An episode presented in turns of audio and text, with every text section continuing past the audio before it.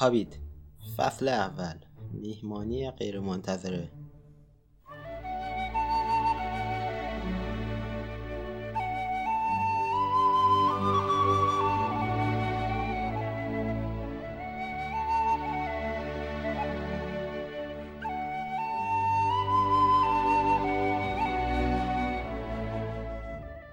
روزی روزگاری یک هابیت در سوراخی توی زمین زندگی می‌کرد.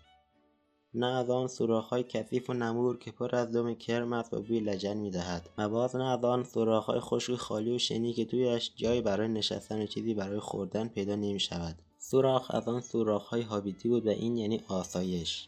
یک در کاملا گرد داشت. درست مثل پنجره کشتی که رنگ سبز خورده بود. با یک دستگیره زرد و براق و برنجی درست در وسط در.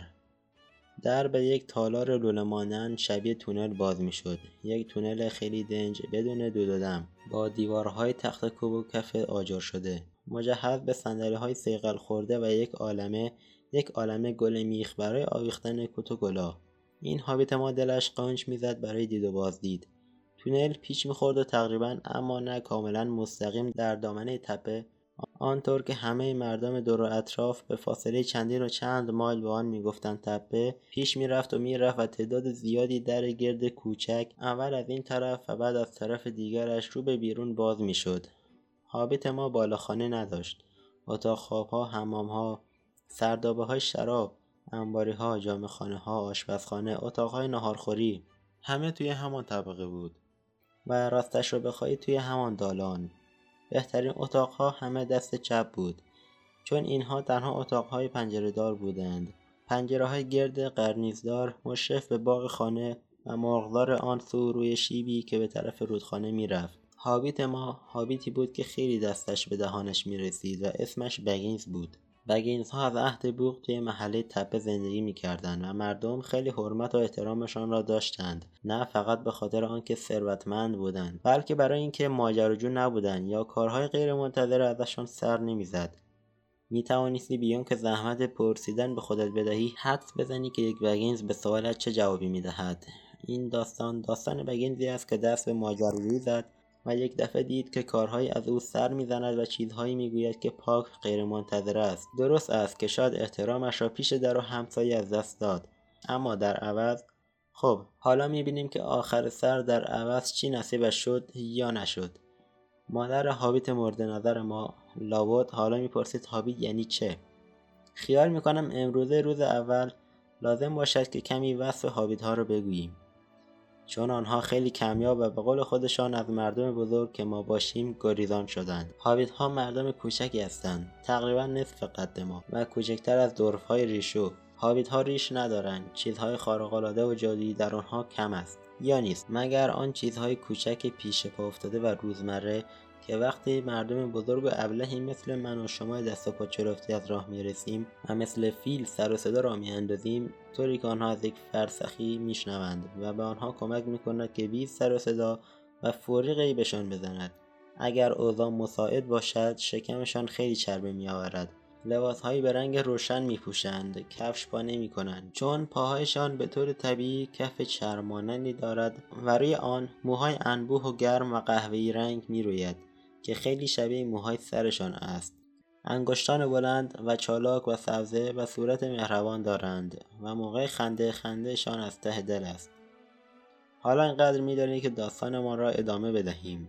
داشتم می‌گفتم که مادر این هابیت منظورم مادر بیلبو بگینز است. همان بلادوناتوک ای بود. یکی از سه دختر استثنایی باباتوک رئیس هابیت هایی که آن طرف آب زندگی می کردند و این آب که می‌گویم رودخانه کوچکی بود که از پای تپه میگذشت.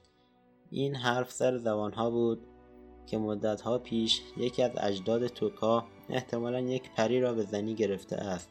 این حرف البته حرف مزخرفی بود اما مسلم است که خلق و خوی آنها از یک لحاظ هابیتی نبود و گاه و بیگاه یکی از اعضای طایفه توکا به سرش می‌زد که برود و ماجراجویی بکند. به طرز مرموزی غیبشان می‌زد و خانواده سر و صدای قضیه را در نمیآورد.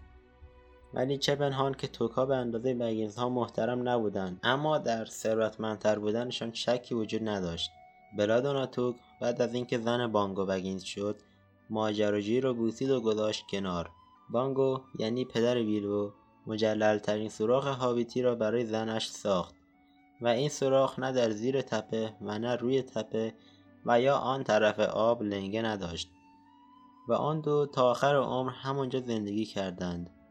با این همه خوب که نگاه کنی بیلبو تنها پسر بلادونا اگرچه حرکات و سکناتش درست مثل نسخه دوم پدر قابل اعتماد و مفرح خودش بود در سرشتش چیزی عجیب داشت که به توکها رفته بود.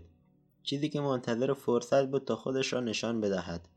این فرصت هیچ وقت پیش نیامد تا اینکه بیلبو بگینز بالغ شد و سن و سالش تقریبا به پنجاه رسید و او همینطور در سوراخ حابیتی قشنگی که پدرش ساخته بود و من الان وصفش رو برایتان گفتم زندگی کرد. تا اینکه واقعا به نظر می رسید طوری آنجا لنگر انداخته که دیگر محال از تکان بخورد. اما دست بر غذا یک روز صبح آن قدیم قدیم ها زمانی که جهان در صلح و آرامش بود و زمانی که جار جنجال کمتر بود و سبزی بیشتر و هابیت ها هنوز پرشمار و مرفه بودند بیلبو بگینز بعد از صبحانه در خانهش ایستاده بود. و چپق چوبی خیلی بلندی دود می کرد چپقی که تا دم انگشت های پای پرپشم و پیری و تر و تمیز برس خوردهش می رسید که سر و کله گندولف پیدا شد. و اما گاندولف. اگر شما فقط یک چهارم چیزهایی را که من از او شنیدم شنیده بودید و تازه من همه شنیدنی ها را نشنیدم آن وقت دلتان را برای شنیدن همه جور قصه عجیب و غریبی صابون می‌زدید. هر جا که پا میگذاشت سر راهش قصه و ماجرا سبز می‌شد. آن هم از نوع خیلی خارق‌العادهاش. سالهای سال بود یعنی حقیقتش را بخواهید از زمان مرگ دوستش باباتوک پا در جاده پایین تپه نگذاشته بود و ها تقریبا یادشان رفته بود که او چریختی است. زمانی که هنوز همگی آنها بچه هابیت های پیش نبودند جاده تپه را پیش گرفته و از آب گذشته و دنبال کاروبار خودش رفته بود. چیزی که از همه جا بیخبر آن روز صبح دید پیرمردی بود با یک چوب دست. کلاه بوغی آبی رنگی سرش داشت و شنل خاکستری رنگ بلندی پوشیده بود و شال گردن نقره‌ای دور گردنش آویخته بود. کلاه بوغی آبی رنگی سرش گذاشته و شنل خاکستری رنگ بلندی پوشیده و شال گردن نقره‌ای دور گردنش آویخته بود و ریش سفیدش از روی آن تا پایین کمر می رسید و یک جفت چکمه سیاه خیلی بزرگ به پا داشت. بیلبو گفت روز خوش. و منظورش دقیقا همین بود. خورشید داشت می درخشید و علفها سبز سبز بود. اما گاندورف از زیر ابروهای پرپشتش که از لبه سایبان کلاه بیرون زده بود نگاهی به او انداخت. گفت منظورت چیست؟ روز خوشی برایم آرزو می‌کنی؟ یا منظورت این است که امروز روز خوشی است؟ چه من دلم بخواهد و چه نخواهد. یا اینکه امروز حالت خوش است. یا اینکه روزی است که می شود در آن خوش بود. بیلبو گفت همه اینها با هم و روز خوشی برای اینکه بیرون از خانه یک چپخ چاق کنی و گپ بزنی. اگر چپخ داری بشین و با تنباکوی من پر کن. عجله ای که نداریم. تازه اول صبح است. آن وقت بیلبو کنار در خانهاش روی یک صندلی نشست و پاهایش را روی هم انداخت و یک حلقه دود خاکستری و زیبا از دهنش بیرون داد. که بی آنکه بگسلد آرام به هوا بلند شد و پرواز کنان از روی تپه گذشت. گاندالف گفت دست مریضات اما من امروز صبح وقت ندارم حلقه دود توی هوا فوت کنم. دنبال یک نفر میگردم که بیاید و توی ماجرجویی که دارم میپزم رفیقمان باشد. ولی مگر به این راحتی ها گیر میآید؟ خیال می‌کنم همینطور باشد. یعنی این دور اطراف را می‌گویم. ما سرمان توی لاک خودمان است. ماجرا می‌خواهیم چه کنیم؟ ماجرا یعنی دردسر و استراب و اذیت و آزار. باعث می‌شود سر موقع به ناهار نرسی. اصلا نمی‌فهمم چرا بعضیا کش مردهش هستند. آقای بگینز ما این را گفت و انگشت شست دستش را پشت بند شلوارش انداخت و یک حلقه دود حتی بزرگتر از قبلی از دهن بیرون داد. بعد نامه های صبح را درآورد و شروع کرد به خواندن و وانمود کرد که دیگر به پیرمرد محل نمی‌گذارد. به این نتیجه رسیده بود که آبش به او توی یک جوب نمی رود و می‌خواست شرش کم شود. اما پیرمرد تکان نخورد. تکیه داده به چوب دستش ایستاده بود و بدون آن که چیزی بگوید چشم دوخته بود به هابید تا آنکه بیلبو کاملا معذب شد. طوری که خون خونش را می‌خورد. دست آخر گفت روز خوش. ما اینجا ماجرا لازم ما نیست. متشکرم. می‌تونی اون طرف تپه یا اون ور آب وقت خودتو امتحان کنی. و از این حرف منظورش این بود که بحث را خاتمه یافته تلقی می کند گاندورف گفت روز خوش تو چقدر معنی های زیادی دارد. حالا منظورت این است که می‌خوای از شر من خلاص بشوی و تا من راه نیفتم حالت خوش نمی شود نه اصلا ابدا حضرت آقا. اجازه بدهید بینم تصور نمی کنم شما را به اسم بشناسم. بله بله حضرت آقا. ولی من شما را به اسم می‌شناسم. آقای بیلبو بگینز جناب عالی هم اسم بنده را می‌دانید. اما به جا نمی آورید که من مال این اسم هستم. من گاندولفم و گاندولف یعنی من. فکرش را بکن. آنقدر زنده ماندم و دیدم که پسر بلادناتوک چپ و راست روز خوش میبندد به نافم. انگار که من آمدم جلوی در خانهش دکمه بفروشم. گاندولف گاندولف ای داد بیداد شما همان ساهره خانه به دوش نیستی که به باباتوک یک جفت دکمه سردست الماس جادویی دادی که خود به خود بسته می‌شد و تا امر نمی‌کرده هیچ وقت باز نمی‌شد؟ همانی نیستی که توی مهمانی ها از اجده و اجنه و قول قصه می‌گفتی؟ قصه هایی که لنگه نداشت. قصه نجات دادن شاهزاده خانم و پسر بچه های یتیمی که بخت در خانهشان را می‌زند. همان آدمی که آتش بازی های ناب و عالی راه میانداخت. این آتش بازی ها رو یادم است. بابا تو همیشه شبهای نیمه تابستان جشن می‌گرفت. چقدر معرکه بود. مثل گل سوسن و گل میمون و مثل درخت ابنوسی که از آتش باشد. بالا می‌رفت و توی گرگومیش همه غروب آن بالا میماند. لابد از همین الان متوجه شدید که آقای بگینز آنقدر آدم ملالآور نبود که خیال می‌کرد هست. در ضمن عاشق گل هم بود. این بود که ادامه داد ای وای همان گاندورف که باعث شد آن همه پسر بچه ها و دختر بچه های سر به راه سر به بیابان بگذارند و بروند دنبال ماجراهای جنون آمیز از بالا رفتن از درخت بگیر تا دیدن الف ها یا سفر کردن با کشتی.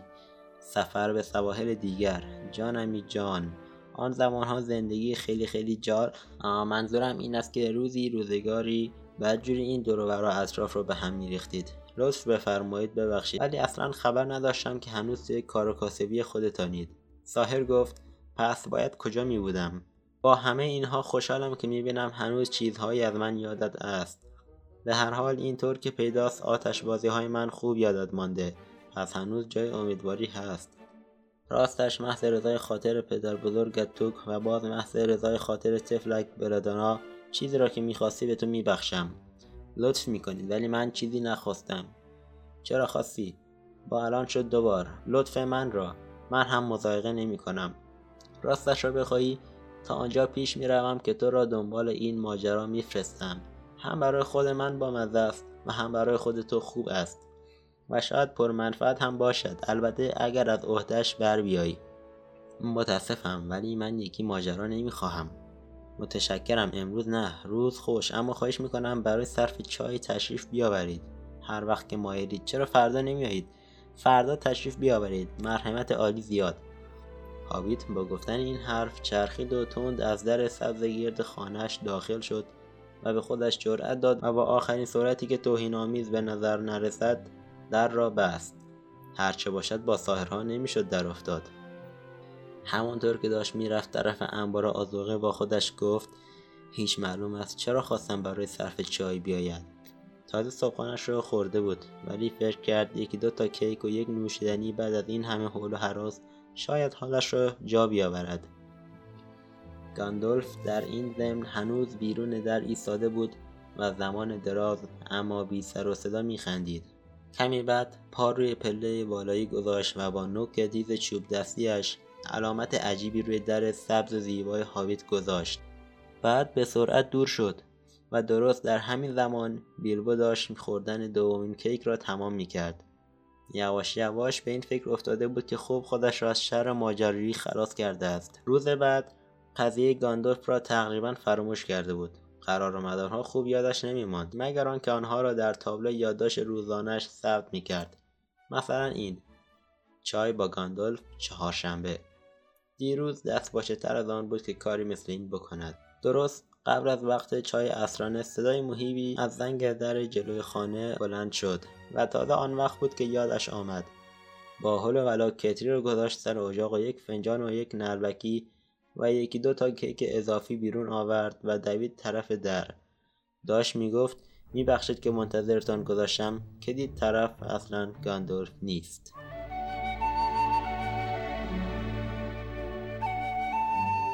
این اپیزود نسخه بازسازی شده از قسمت اول کتاب صوتی هابیت هست.